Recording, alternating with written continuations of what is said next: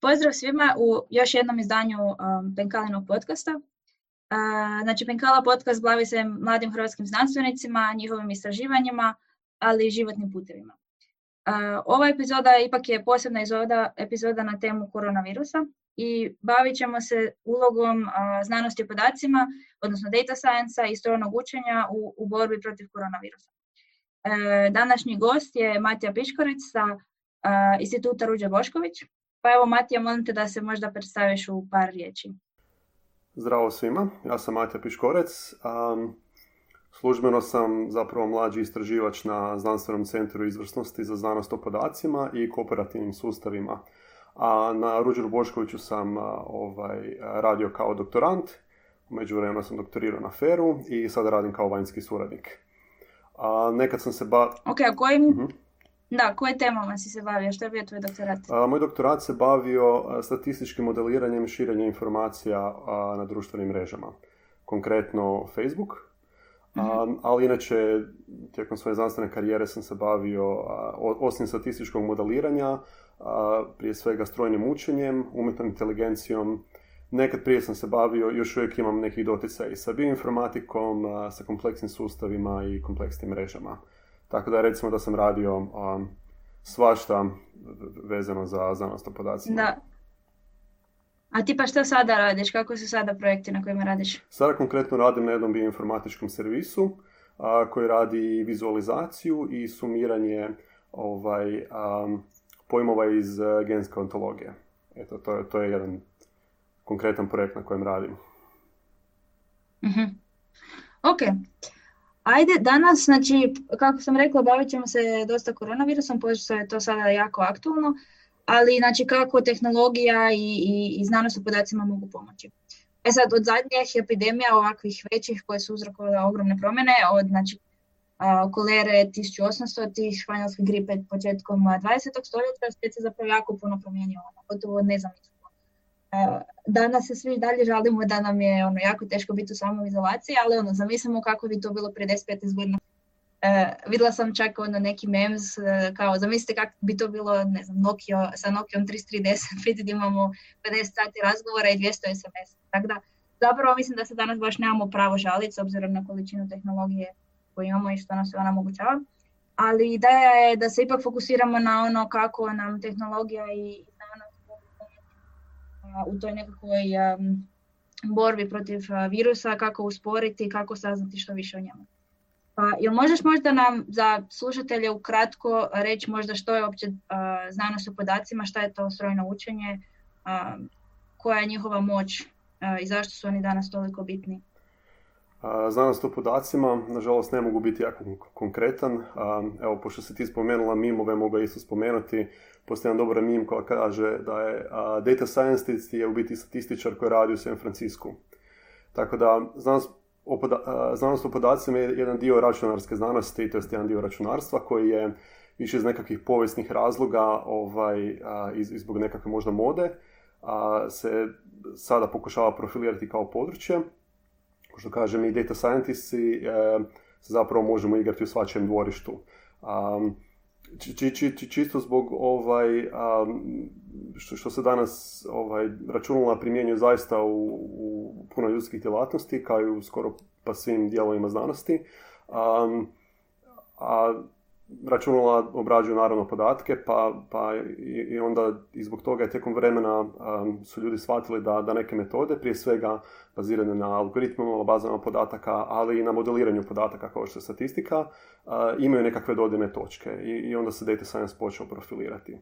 A strojno učenje je možda ovako malo konkretnije područje koje se bavi razvojem algoritama koji mogu učiti iz podataka, što je recimo jedan od između ostalog zadataka data science, ali, ali nije jedini. Jer data science se bavi pohranom i pretraživanjem podataka, vizualizacijom i komunikacijom. A od kuda dolazi ta neka velika moć? Zašto toliko putno ljudi danas sada ulaže u nadu da nam data science može pomoći pa i sada u borbi protiv virusa? A mislim da se odgovor na to krije u onome što ste rekla u početku. Znači danas više nemamo Nokia 3310 koja nam ovaj, sjede u džepu i ovaj, imamo 50 minuta razgovora, već računalo se zaista svuda oko nas. A, imamo svi sigurno barem po jednu računalu koje nosimo cijelo vrijeme u džepu koje je zapravo puno moćnije od, možda čak i najjačih računala prije 10-20 godina. I čisto ta prisutnost svih tih podataka je na neki način prirodno dovela do toga da, da, da počinjemo razmišljati kako ih možemo iskoristiti um, i kako nam oni mogu pomoći u istraživanju i tako. Da, možemo reći da se zapravo danas uh, ogroman dio te znanstvene zajednice, ne samo data science nego i općenito znanstvenika mobilizirao na neki način u borbi protiv virusa. A ima puno tih hackathona koji imaju čak imena ono vir versus virus ili uh, versus virus ili takve neke stvari. Sad, na koji način se zapravo zajednica, znanstvena zajednica mobilizirala? Da, to je nešto ovaj, jako zanimljivo oko, oko nedavne epidemije. Između ostalog je i omogućeno prisustvom digitalne komunikacijske tehnologije. je da mi znanstvenici ne možemo ovaj, ići fizički na naše institute i sjediti u našim uredima, a, a kad radimo doma smo zapravo preko interneta povezani sa cijelim svijetom. A, tako da je puno baš znanstvenika koji se, koji, koji na bilo koji način se dotiču podataka, a dijelom iz dosade, dijelom iz e, nekog interesa su ovaj, počeli obrađivati te podatke. Tako da, tako da ima svega. Evo, spomenuo se te datetone, um, ovaj, meni su poznata dva. Jedan je uh, Kegelov hackathon. Kegel je znači web stranica koja organizira data mining challenge već 10 ili čak možda 15 godina, a, gdje se a, ljudima daju podaci i nekakav konkretan problem i onda se timovi natječu ko će bolje riješiti taj problem sa, sa tim podacima. Konkretno, mislim da je prije nekih mjesec dana u suradnji sa Bijelom kućom objavljeno nekih 45 tisuća znanstvenih članaka vezano za koronu, koronavirus i covid bolest. I onda je taj Kegel Challenge organiziran sa ciljem da se iz tih znanstvenih članaka, naravno, jako je teško jednoj osobi imati pregled cijele te literature, ali, ali postoje ovaj, računalne metode a, obrade prirodnog jezika, pretraživanja teksta i zapravo cilj tog challenge na neki način da se, da se odgovore na neka konkretna pitanja a, koristeći te članke, ali na automatizirani način ovaj, pomoću algoritama. I drugi challenge je koji organizira moj kolega Nino Antulov Antulin sa ETH Zurich, zove se Epidemic eh, Dataton. On je više orijentiran na predviđanje daljnjeg toka epidemije. Mislim da ih zanima broj oboljelih, broj smrti i to korištenjem što više različitog broja a, različitih podataka. Znači, tu su naravno podaci o, o, slučajevima u zemljama, podaci o tome koje su mjere zemlje uvele za mitigaciju ovaj, širenja zareze, ali isto tako ima i podatak o mobilnosti, koji su zapravo dosta bitni upravo u širenju zaraze. Tako da na neki način plan tog de, hakatona je da do daljnjega ljudi zapravo pokušavaju napriti što bolje prediktivne modele koji predviđaju tijek epidemije. Da, znači zapravo za taj data science su na neki način najbitniji podaci, jer od njih zapravo sve kreće. Um, spomenuo se neke od tih raznih baza podataka koje postoje, tipa ova koja sumira gotovo preko 40.000 članaka na temu koronavirusa i, i nemoguće ih jednostavno sve pregledati i onda se koristi zapravo ta obrada jezika da bi se odgovorila na neka pitanja. A koje još razne podatke znači mi imamo danas koji se mogu iskoristiti? Spomenuo su neke, um, ali od, od kuda ti podaci dolaze? Tko ih skuplja? Da, znači spomenuo sam ovdje ove znanstvene članke. Um, to je, mislim da su to uglavnom bili članci ovaj, o koronavirusu kao, kao jednom posebnoj vrsti virusa, što se do tada znalo.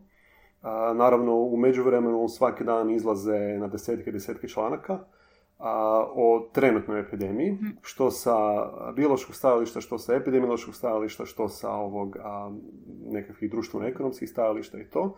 Jako teško pratiti što se događa. Jedan problem je ono što je zapravo Jan spomenuo u, mislim, prošlom podcastu. Um, dobar dio te znanstvene produkcije zapravo dolazi iz Kine mhm. i jedan dobar dio tih članaka je zapravo na kineskom. Tako da cijeli svijet, ako gledamo znanstvenu zajednicu koja je uglavnom ovaj, bazirana na engleskom jeziku, u biti nema pristup tim člancima tim informacijama. Ali na neki način je, je, super da, da, većina tih članaka zapravo i je dostupna. Poslije drugi problem je naravno ovaj, da zapravo postoje metode za automatizirano prevođenje tekstova, tako da tako nešto bi se možda moglo iskoristiti za te kineske članke, ali e, pitanje je da li bi to napravilo više štete ili koristi. A što se drugih podataka, da, što se drugih podataka tiče, znači tu su naravno podaci od ovih epidemioloških institucija, to su ili ne znam, krizni stožeri ili, ili razno razne bolnice i ovaj, centri koji su to, javnog zdravstva. Da, koji su to sve epidemiološki podaci točno? Šta spada pod njih? Um, pa na onoj osnovnoj razini je zapravo broj a, zaraženih. Broj zaraženih, broj umrlih u određenom a, vremenskom trenutku. Um, takve podatke recimo sumira John Hopkins mm University u SAD-u i oni su ovaj, slobodno dostupni. data scientists, ja mislim, već igraju na veliko s njima. A kod nas u Hrvatskoj, možda malo detaljnije, na razini recimo županije i gradova ovaj, okuplja krizni stožer mm na stranici koronavirus HR, tako da to postoji. ono što bi možda bilo još zanimljivije su podaci o mobilnosti i zapravo oni čisti neagregirani epidemiološki podaci. A, konkretno mislim na podatke na razini pojedinaca. Znači, recimo u Hrvatskoj i u SAD-u najčešće podaci dolaze u agregiranom obliku, znači dobit ćete podatak o koliko je bilo zaraženih, ne znam, u Američkoj saveznoj državi Washington ili na razini cijele Hrvatske ili šta već, ali nećete imati podatke o pojedincima, a to je nešto što epidemiolozi koriste. Znači oni za svaku zaraženu osobu moraju znati s kim je bilo u kontaktu, koja je povest putovanja, koje imaju simptome, kad se testirala, kad su se simptomi pojavili i to. Da, znači ti podaci postoje, ali nisu javno dostupni, ili? Ti podaci postoje, uglavnom nisu javno dostupni. A, recimo primjer je, mislim da je Kina u mhm. jednom sad nedavnom članku, objavili su članak u Nature Science, nisam siguran, i objavili su podatke na individualnoj razini, naravno anonimizirani, ne zna se imena i prezimena osoba, ali se zna recimo njihova povijest putovanja, kad su razvili simptome i to. Mislim da je Indija isto objavila neki dataset yeah. i ja mislim još možda Singapur. I takvi podaci sigurno postoje, jednostavno ovi e, epidemiološke institucije ih moraju imati, a, ali dijelom zbog logističkih razloga, a dijelom i zbog privatnosti se oni, oni ne objavljuju, na primjer u Hrvatskoj. Da, iako se to čini kao zapravo jako veliki gubitak što se tiče za, za ono što bi se moglo iz njih izvući. Um, Recimo, da, pita... Jan je recimo spomenuo jednu od problema što se recimo za ljude ne zna uglavnom koje su recimo lijekove primali, koje su stvari koje su primali prije nego što su zapravo bili zaraženi i koje su dobivali kad su zarazili. Na temelju toga bi se možda moglo ono, pokušati naći nekakvi zajednički nazivnih onih lijekova koji su možda ubrzali oporavak, oni koji nisu i na temelju recimo toga zaključivati nešto o potencijalnim lijekovima. A recimo takve baze su dosta gotovo nepostojeće. Yeah. Um, evo, uh, razmislio o jednoj stvari, znači uh, prikupljanje podataka o tome koliko, uh, koje lijekove je određeni pacijent uzimao, to su podaci dostupni bolnici. A podaci, na primjer, o putovanjima van, van zemlje su podaci dostupni, ne znam, granične patroli ili, ili šta već. Podaci o mom kretanju unutar grada, unutar države su dostupni mom mobilnom operateru. Um, to su zapravo podaci koji se nalaze na raznim mjestima, znači oni su čak i fizički odvojeni, a, i pod ingerencijom su različitih institucija koje imaju svoja pravila, neki su znači ograničene zakonom i to, neke imaju neke svoje ovaj, privatne regulative kako se ti podaci mogu koristiti. Um, jako je neizgledno da bi se u jednom trenutku svi ti podaci mogli okupiti, da se za svaku pojedinačnu osobu, da, da imate sve podatke koje bi potencijalno mogli biti relevantni za nju i da to onda je slobodno dostupno u nekom obliku znanstvenicima da, da, da na tome mogu raditi. Znači to su nekakve inicijative o kojima će se možda potencijalno moći ovaj, razmišljati u budućnosti, da se takve nekakve objedinjene baze rade. Danas je recimo možda, evo samo da spomenem pozitivan primjer, je Tajvana. Tajvan je zemlja koja je, znači, otočna zemlja koja je jako blizu Kini i na neki način je bila, bilo je očekivano da će ona podnijeti najveći teret ovaj, ove epidemije, ali su jako agresivnim mjerama i čak mislim primjenom ove digitalne tehnologije uspjeli ograničiti znatno broj slučajeva. Između ostalog oni imaju i svoju ministricu digitalne tehnologije svaka osoba koja uđe na Tajvan, mislim, to je možda malo lakše zato što su oni ipak otočna zemlja, a dobiva nekakav medicinski screening, a, objedinjeni su podaci od ove imigracijske agencije i ja mislim od ove nekakve zdravstvene agencije, tako da se zapravo za osobu zna gdje je bila, a, gdje živi, kakve potencijalne probleme imale to i osobe se zapravo prate preko svojih mobilnih uređaja, tako da ako je osobi određena a, mjera samoizolacije, a, mislim da je čak prevezana službenim državnim komijem do svog stana i aktivno se prati da, da, da se osoba zaista toga ovaj, pridržava. Da, zapravo čini se kao da neki taj sljedeći veliki korak koji bi se mogao napraviti u smislu a, mogućnosti koje bi mogli imati iz, na temelju tih podataka upravo leži na državama da pokušaju objediniti sve te podatke koje zapravo skupljaju na, različite, na različitim frontama. Od tih kretanja, od epidemioloških, od, od ono, raznih drugih podataka koje postoje o svakom pojedincu. No tu onda dolazi... Da, nažalost, e, da, reći, Samo sam htio reći, nažalost, ne samo države, već i privatne kompanije. To onda malo komplicira stvari. Istina, da. Da, tipa, jel tu misliš na tipa Facebook, Google i takve kompanije? Na mobilne, recimo, na primjer, podatke o, o, o mobilnih operatera, to su sve privatne kompanije. Da, istina. Tako da država zapravo ne zna gdje se vi krećete, osim ako ne podnese zahtjev ovoj, um, vašem mobilnom operateru da vam dostavi znači, ovaj, lokacije vašeg mobitela u zadnjih dva tjedna, što naravno ima pravo po zakonu, ali samo se jako ovaj, valjanim razlogom. Na primjer, ako vas idu kazneno goniti ili tako nešto. Da. Dobro, tu kad smo kod već kod tog prikupljanja osobnih podataka, zapravo, mislim, recimo, ta jako aktualna lema je oko kontakt tracinga i koliko on narušava pravo na privatnost. Zato jer se kontakt tracing pokazuje kao dosta dobra mjera, tipa u Koreji i Singapuru, kao nešto što omogućava da se epidemija dosta uspori, a da zapravo ne moramo možda napraviti kompletni lockdown. No, tu se jako su osjetljive znači, osobe i države koje jako puno pažnje posvećuju pravi na privatnost. Sad, kako to riješiti opet jedno pitanje koje, to sad postoje razne inicijative koje pokušavaju nešto srediti i, i smisliti kako to napraviti da ono, a, na neki način taj GDPR ne dobi negativni ugled zbog toga što stopira mogućnost da zapravo se možda spriječi velik broj smrti. A istovremeno ako ignoriramo to, onda možda otvaramo vrata puno veće kontrole u budućnosti. Da, znači e, GDPR je ovaj, europska direktiva. on, na primjer, ne, nema nikakvu ulogu, na primjer, e, ovim zemljama koje ste spomenula, ovaj, Koreja, a, Tajvan, Singapur i to. mi, mislim da se upravo spomenuo, znači, to je to vječno pitanje između ovaj, ljudskih prava, prava na privatnost i na neki način... Dobrobiti ovaj, zajednici u nekom trenu. Dobrobiti zajednice, da, da. kad se nalazimo u nekakvom normalnom vremenu, onda nam je privatnost na neki način samorazumljiva, ali nažalost trenutno se nalazimo u kriznom vremenu, znači neke uspoređuju sa ratnim stanjem. Zapravo, ne da se uspoređuju sa ratnim stanjem, već neke, neke zemlje jesu zapravo povukle, a, povukle su poteze koji se povlače u ratno vrijeme.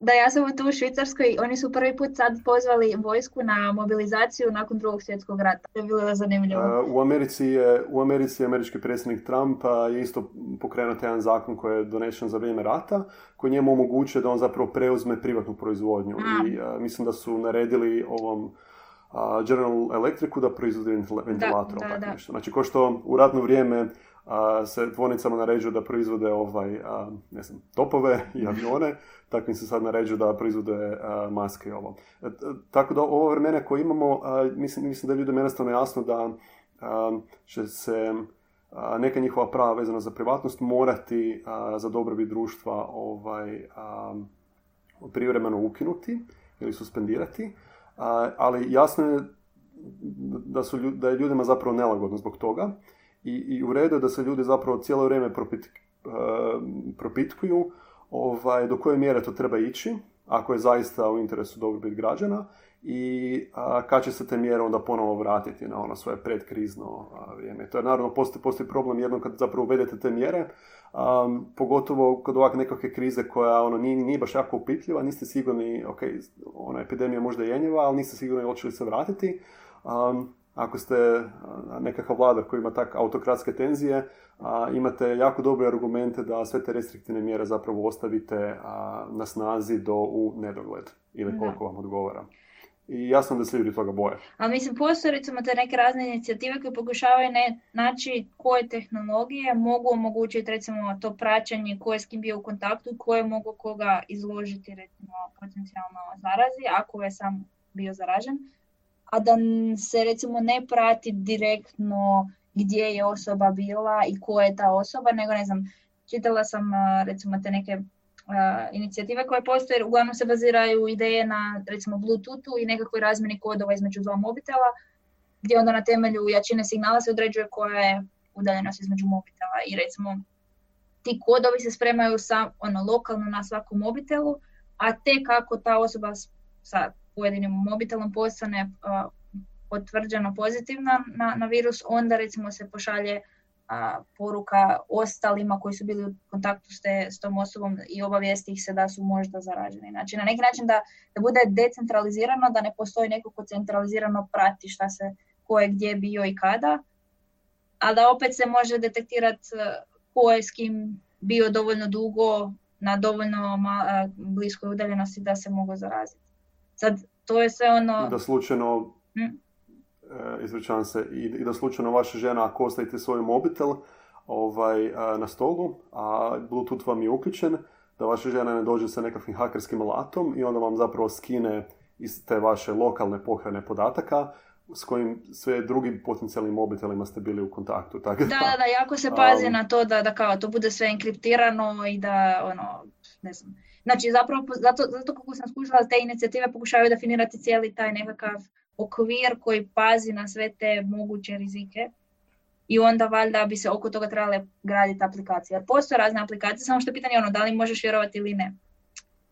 Pa e, da, iako e, ne smijemo zaboraviti da su najefikasnije mjere za, za e, borbu protiv epidemije i dalje one koje su dobro poznate već 100 godina. Znači kada je bila epidemija španjolske gripe 1918. ako čitate ove te neke stare povijesne izvore o, ovim preporukama koje su tada bile davane. Znači, to su uglavnom iste mjere koje imamo danas. Znači, to je bila nekakva društvena distanca, znači, izbjegavajte ljude, ovaj, ne posjećujte bolesne, a, higijena, kod nas je danas stalno ponavljamo da moramo prati ruke, e, nekad iz nekog razloga, ako njih je bilo bitno da se grglje i pere usta, Ovaj, možda zato što je, da. A dobro, čula sam ja isto danas, isto ono, inhalirajte se vrućom vodom, pijte puno toplih e, napitaka i takve neke stvari. Tako.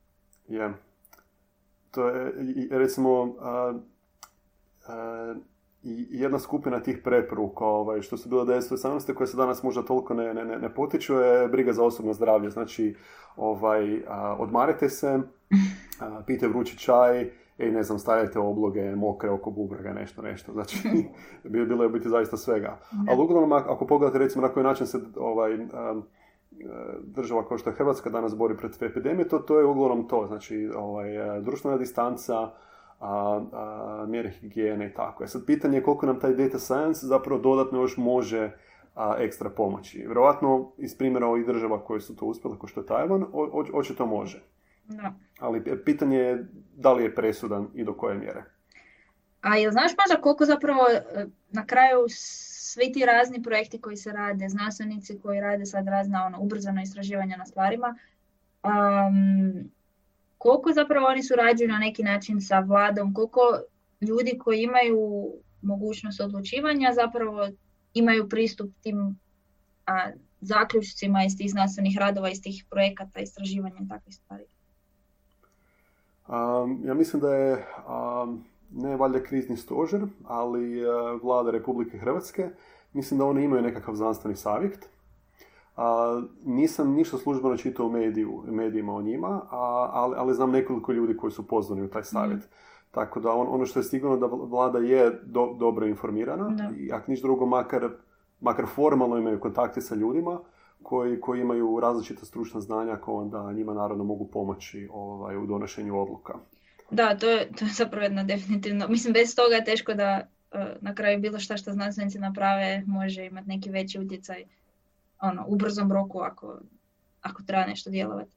A, ima, ima puno tih raznih novih natječaja koji pozivaju ljude, znanstvenike da, da ono, pokušaju da rade na, na problemima koronavirusa, pa koji su zapravo ti nekakvi područja u kojima se poziva ljude i, i imaš li neke primjere možda a, pa u Hrvatskoj je Hrvatska zaklada za znanost objavila nedavno poziv u rekordnom roku vezano za COVID-19. Koliko se sjećam detalja tog poziva, a, zanima ih na neki način financiranje znanstvenog istraživanja vezano za konkretnu trenutnu epidemiju. To pretpostavljam financiranje bioloških, kemijskih, farmaceutskih istraživanja vezano za, za cijepove ili potencijalne mm lijekove ali isto tako jedan dio je vezan a, za sve ove stvari koje dolaze nakon epidemije, znači gospodarski oporavak i to. Mislim da ima nekoliko tema, jedna tema je, sigurno se sjećam, a, obrazovanje, koje se koje se naravno prepozna kao dosta, dosta bitan aspekt, jer ako su vam, ovaj, ako vam cijelo obrazovanje ide, ide preko nekakvog udaljenog načina rada, ne želite da vam to nužno ostavi velika posljedice, ako, ako nužno ne mora. Da, cijela to zapravo sad se odjednom desila ono, ubrzana digitalizacija raznih sustava u državi, što je zapravo na neki način i, i dobro, jer puno toga se ono već pokretalo godinama, pa stalno nekakvi problemi sad se čini da ipak ima pomaka. Da, ovo je kao nekakav, ne znam, globalni projekt Manhattan, a jednostavno kada je tehnologija zrela, kada su uvjeti zreli, a, e, da, da, da nešto iznikne, a, izniknut će puno brže ako, ako postoji nekakav vanjski pritisak. Tako isto i sada. Znači, Hrvatska nikad ne bi ušla u ovaj eksperiment, na primjer, sa školovanjem na daljinu, da nije bilo ove zatvaranja škola i fakulteta i to. I sada smo htjeli i ne htjeli, smo jednostavno morali ući u to. I mislim, ja sa ovim, um, moj, moj šef na institutu Ruđe Boško, Tomislav Šmuc, drži jedan kolegi na PMF u matematici, strojno učenje, tako da ja mu, ja mu pomažem oko toga. Mi smo se isto morali prilagoditi, morali smo održati ta predavanja preko online alata. E sad, i, i jedan suštinski problem koji recimo nije bio problem prije, prije nekih mjesec dana je to da mi u Hrvatskoj zapravo nemamo infrastrukturu za, za na primjer, videokonferencije. Već ovisimo o rješenjima izvana. Znači, ne znam, mi smo radili preko Zuma, i evo sad ovaj podcast isto snimamo preko Zuma. Zoom je super, ali mislim to je američka kompanija koja ima problema sa privatnosti i tako. Znam da se u osnovnim srednjim školama koristi um, Microsoft Teams, Google Meet, službeno, mislim, rješenje za, za sveučilište i za studente je Current of Webinar koji je opet baziran na Adobe Connect, opet znači, jedno rješenje za koje morate platiti licencu i to. Tako da, ako... li mi uopće mogućnosti da imamo nešto što ne ovisi o nekom izvana? Znači da bi mi mogli imati hrvatska rješenja takvih? Pa, e, postoji sigurno jedno rješenje, open source, e, Big Blue Button se zove, koje su kod nas na institutu instalirali i koristimo ga za neke sastanke. To je sad nismo sigurni koliko to skalira, tipa mhm. ako nas je 5 do 10, vjerojatno radi dobro, da li bi mogli napraviti predavanje za 30 studenata, nismo sigurni. Ali to je nešto što je zapravo instalirano na, na našoj infrastrukturi, hvala Bogu imamo računala, imamo mrežu, mm Karnet još uvijek postoji, a ovaj, mobilni aparateri još uvijek rade. Um, software je tu. Da. Um, ovaj, da, da li moramo ovisiti i sa hardverske i sa softverske strane ovim stranim kompanijama, to nisam siguran baš da je toliko potrebno. Da zapravo mislim to se jako veže na cijelu tu problematiku ono koliko su države zapravo međusobno ovisne trenutno o, drugim državama i nisu samo dostatne i samo održive. I, da. i, i ne, znači ono ja Očito svima su recimo problemi sa proizvodnjom hrane, e, lijekova, tim recimo sad s testovima koje isto uvozimo, ali zapravo sad kad se ti spomenuo i cijeli taj digitalizacija isto na neki način ovisna zapravo o, o drugima. je, da. To ne znači da mi nemamo naš domaći softver. Znamo recimo da se na Feru razvijaju e-learning sustavi već godinama i to. Znači, pretpostavljam, iskreno nisam siguran da li imamo nekako domaće telekonferencijsko rješenje. Da. Iako sam siguran da će u sljedećih godinu dana izniknuti, čak možda njih da. nekoliko, jer će se shvatiti da, da je to nešto u što se isplati ulagati. mm i, I jedna dobra stvar je isto ko i kod znanosti. Znači, ne postoji lokalna znanost. Znanost je po definiciji globalna. A, I svi znanstveni rezultati se dijele globalno. Tako isto na neki način u ovom a, softverskom svijetu open source zajednica je globalna. Znači, ako neko razvije neki alat, neki softver koji je slobodno dostupan, kojeg vi možete otvoriti i promijeniti i prilagoditi za svoje potrebe, to je onda skoro pa ekvivalentno kao da ste ga vi razvili unutar Hrvatske. Znači, on nam je mhm. sigurno dostupan, možete ga instalirati na svoje računalo, ovaj, staviti ga na svoju mrežu i omogućiti svojim ljudima da ga koriste. To je, to je, već, to je već super. Da, da istina. Ajmo se sad još malo vratiti na same podatke. Um, znači, imaš li nekih primjera možda šta se u Zagrebu radilo uh, po pitanju recimo koronavirusa i nekakvih, mora, ne možda ne mora sad koronavirusa, ali ovakvih sličnih primjera oko epidemioloških podataka i takvih stvari? Uh, pa ono što znam, kod nas na institutu Ruđer Bošković um, postoji grupa za teorijsku fiziku. Um, i e, ja sam zapravo počeo prije nekih desetak godina kad sam bio na faksu surađivati sa Vinkom Zlatićem, Hrvojim Štefančićem, Hrvoj Štefančić sad na Hrvatskom katoličkom sveučilištu. To su e, fizičari koji se, bavi, koji se bave e, modeliranjem epidemija. E sad, to su nekakvi teorijski modeli a, koji su dovoljno jednostavni da ih zapravo možete analitički teorijski rješavati i možete ih simulirati na računalu i to. Znam da je nedavno baš Vinko Zlatić, njegova grupa, Andreja Kadović, Irena Varešić su objavili neki članak vezano za jedan novi model koji je varijanta jednog dobro poznatog epidemiološkog modela, gdje su zapravo išli ispitivati utjecaj šta se događa kad se zaraza širi, a imate ljude koji su asimptomatični i koje, koje na neki način ne možete detektirati, ne možete ih testirati zato što niste, ni oni sami nisu svjesni da su bolesni. Tako da to, to je sa ove teorijske fizičke, fizikalne strane što se radi. Isto znam da barem jedna grupa ovaj, kod nas na Ruđeru, to je ovaj Centar za informatiku i računarstvo, pokreću neki projekt oko ovaj, a, large scale screeninga potencijalnih lijekova. Znači, kako je sada mhm. a, RNA sekvenca ovog koronavirusa je poznata, Isto tako su poznati i e, proteini koje ta RNA sekvenca ovaj kodira. Um,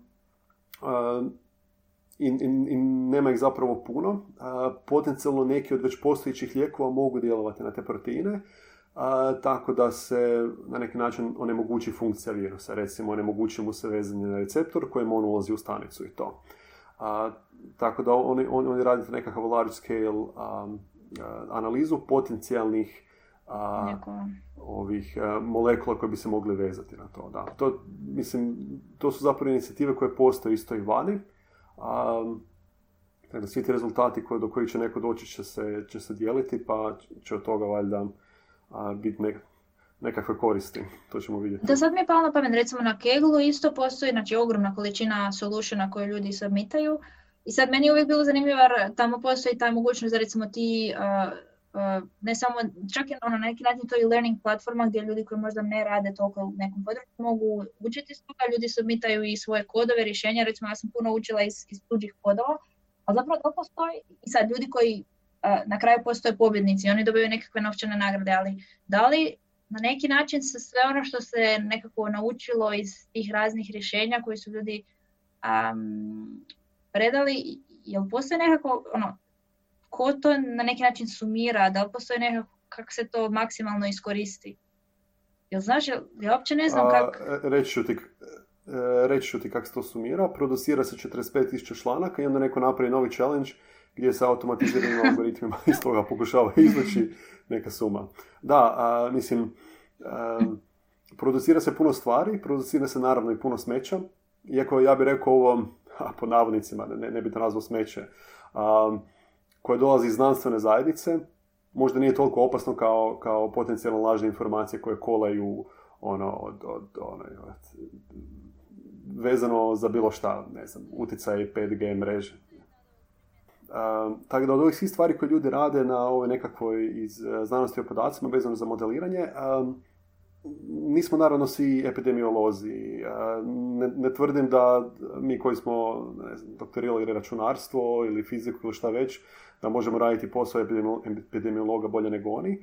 A, ali opet to nas ne sprečava da se sa nekim aspektima tih problema igramo, mm a prikažemo te rezultate i onda neko bude, koji je možda malo stručniji u tom konkretnom području, bude, bude inspiriran ili da dobije ovaj, nekako dodatno znanje koje treba na kraju mislim da znanost ne napreduje tako da nije da imate jednu osobu koja gura i to ide dalje, već zapravo svi gura, svako, svako gura u neku svoju stranu i onda ljudi na neki način evaluiraju tko je isproducirao nešto korisno, a tko, tko nije i ovaj, onda uzimaju komadiće znanja iz toga. Ono inače što moram napomenuti, što mi se čini dosta značajno, ovaj, što će se Većina ovih, kad mi kažemo o znanstvenim publikacijama koje zapravo znanstvenim istraživanjima. Kad pričamo o znanstvenim istraživanju, zapravo mislimo na znanstvene publikacije. Znači, uglavnom, glavni mod komunikacije u znanosti je preko znanstvenog članka. Taj znanstveni članak, obično kad se napravi, mora proći proces recenzije i to zna trajati od mjesec dana do šest mjeseci do godinu dana je to. Nadam se da nam je jasno, pošto je ova epidemija tek krenula prije, prije par mjeseci, velika većina ovih članaka koji se objavljuju zapravo nisu prošli proces recenzije. Oni se objavljuju na takozvanim preprint serverima, koji su naravno postojali i prije. Jednostavno, to su javno dostupni serveri gdje vi objavite svoj članak prije nego što je prošao recenziju i onda ga ljudi mogu čitati i komentirati i to sve, a kad prođe recenzija onda dobije značku, evo sad je objavljen u tom i tom časopisu. Većina publikacija koja, sada nastaje, naravno, su jednostavno ovi preprintovi a, pa će biti zanimljivo vidjeti ovaj, u budućnosti a, da, da, da, li je to da li je to jedan, od potencijalnih alternativnih modela na koji mm-hmm. način a, znanost može ići dalje. Jer e, do sad se zapravo debatiralo oko toga koja je uopće svrha tih preprintova ako nisu prošli nekakvu provjeru. Iako naravno vi kad čitate znanstveni članak, ako ste stručnjak u tom području, ne treba vam nekakav recenzent. Znači vi na neki način i sami možete ovaj, zaključiti da li taj članak drži u vodu ili ne. Tako da na neki način zajednica radi, radi već tu recenziju. Pa će biti zanimljivo vidjeti čisto ovo za, za budućnost da li je taj a, rapidni model objavljivanja a, koji je to sada jednostavno nužan, ali da li je dugoročno održiv. Da, zapravo to je jedan dosta dobar eksperiment koji će na kraju izaći svega ovoga. Da, a koliko je važno zapravo cijelog tog, um, cijele te nekakve vizualizacije podataka? Jer ti si rekao da se isto se baviš dosta vizualizacijom, znam da su u Hrvatskoj uh, ovaj, na firme sa volonterski radili vizualizaciju svih tih uh, političnih puteva, testiranja umrlih i, i puno ima tih vizualizacija po državama. Koja je uopće ta nekakva važnost i moć vizualizacije podataka? Da, znam znači, za nekoliko inicijativa u Hrvatskoj, ovaj, mislim Velebit AI, koji objavio web stranicu gdje zapravo vizualiziraju a, slobodno dostupne epidemiološke, podatke o broju slučajeva. ja sam se isto osobno sam neke te podatke vizualizirao čisto za, za svoj osobni gušt. Ono što je zanimljivo je da i puno ovih svjetskih medija, znači uključujući hrvatski, kao što su jutarnji večernji, ali, ali pogotovo svjetski, čak recimo Financial Times, New York Times, jako se um, oslanjuju na vizualizaciju kao način prenošenja informacije o jer inače, ako vam neko da samo brojke i to vam izlista u nekoj tablici, nije to toliko efektno kao kada neko vizualizira. No. I broj slučajeva i potencijalno, ako imate malo detaljnije podatke, onda, ne znam, kretanje ljudi i kak, kak zapravo jedna zaražena osoba potencijalno može, može napraviti puno štete. A mislim da je to spojeno, mislim da je to poteknuto i tome što ha, ljudi čisto zato što su doma, možda čak i više konzumiraju taj digitalni sadržaj, tako da je sad nekako idealno vrijeme da, da zapravo sve to što je nekad postojalo i što se na neki način već guralo, ovaj, a, da se iskoristi na najbolji mogući način. Da, tako smo mi počeli sad ono hiperproducirati ove podcaste jer smo svi doma, zapravo svi se čujemo s prijateljima pa smo zaključili ok, ajmo um, pokušati nešto napraviti što je korisno za ovaj koronavirus. E, ajde onda za kraj možda ako možeš sumirati možda jednu ili dvije pozitivne stvari koje misliš da će možda izaći iz cijele ove situacije sa koronavirusom. da. Neke dvije koje ti padnu na pamet, ono prve dvije. Da, da, da. Evo, uh, jednu koju sam već na neki način spomenuo, samo možda bi bilo korisno da ju, da ju ponovim. Um, pozitivna stvar je taj senzibiliziranost javnosti, šire javnosti o važnosti širenja ovih znanstvenih informacija.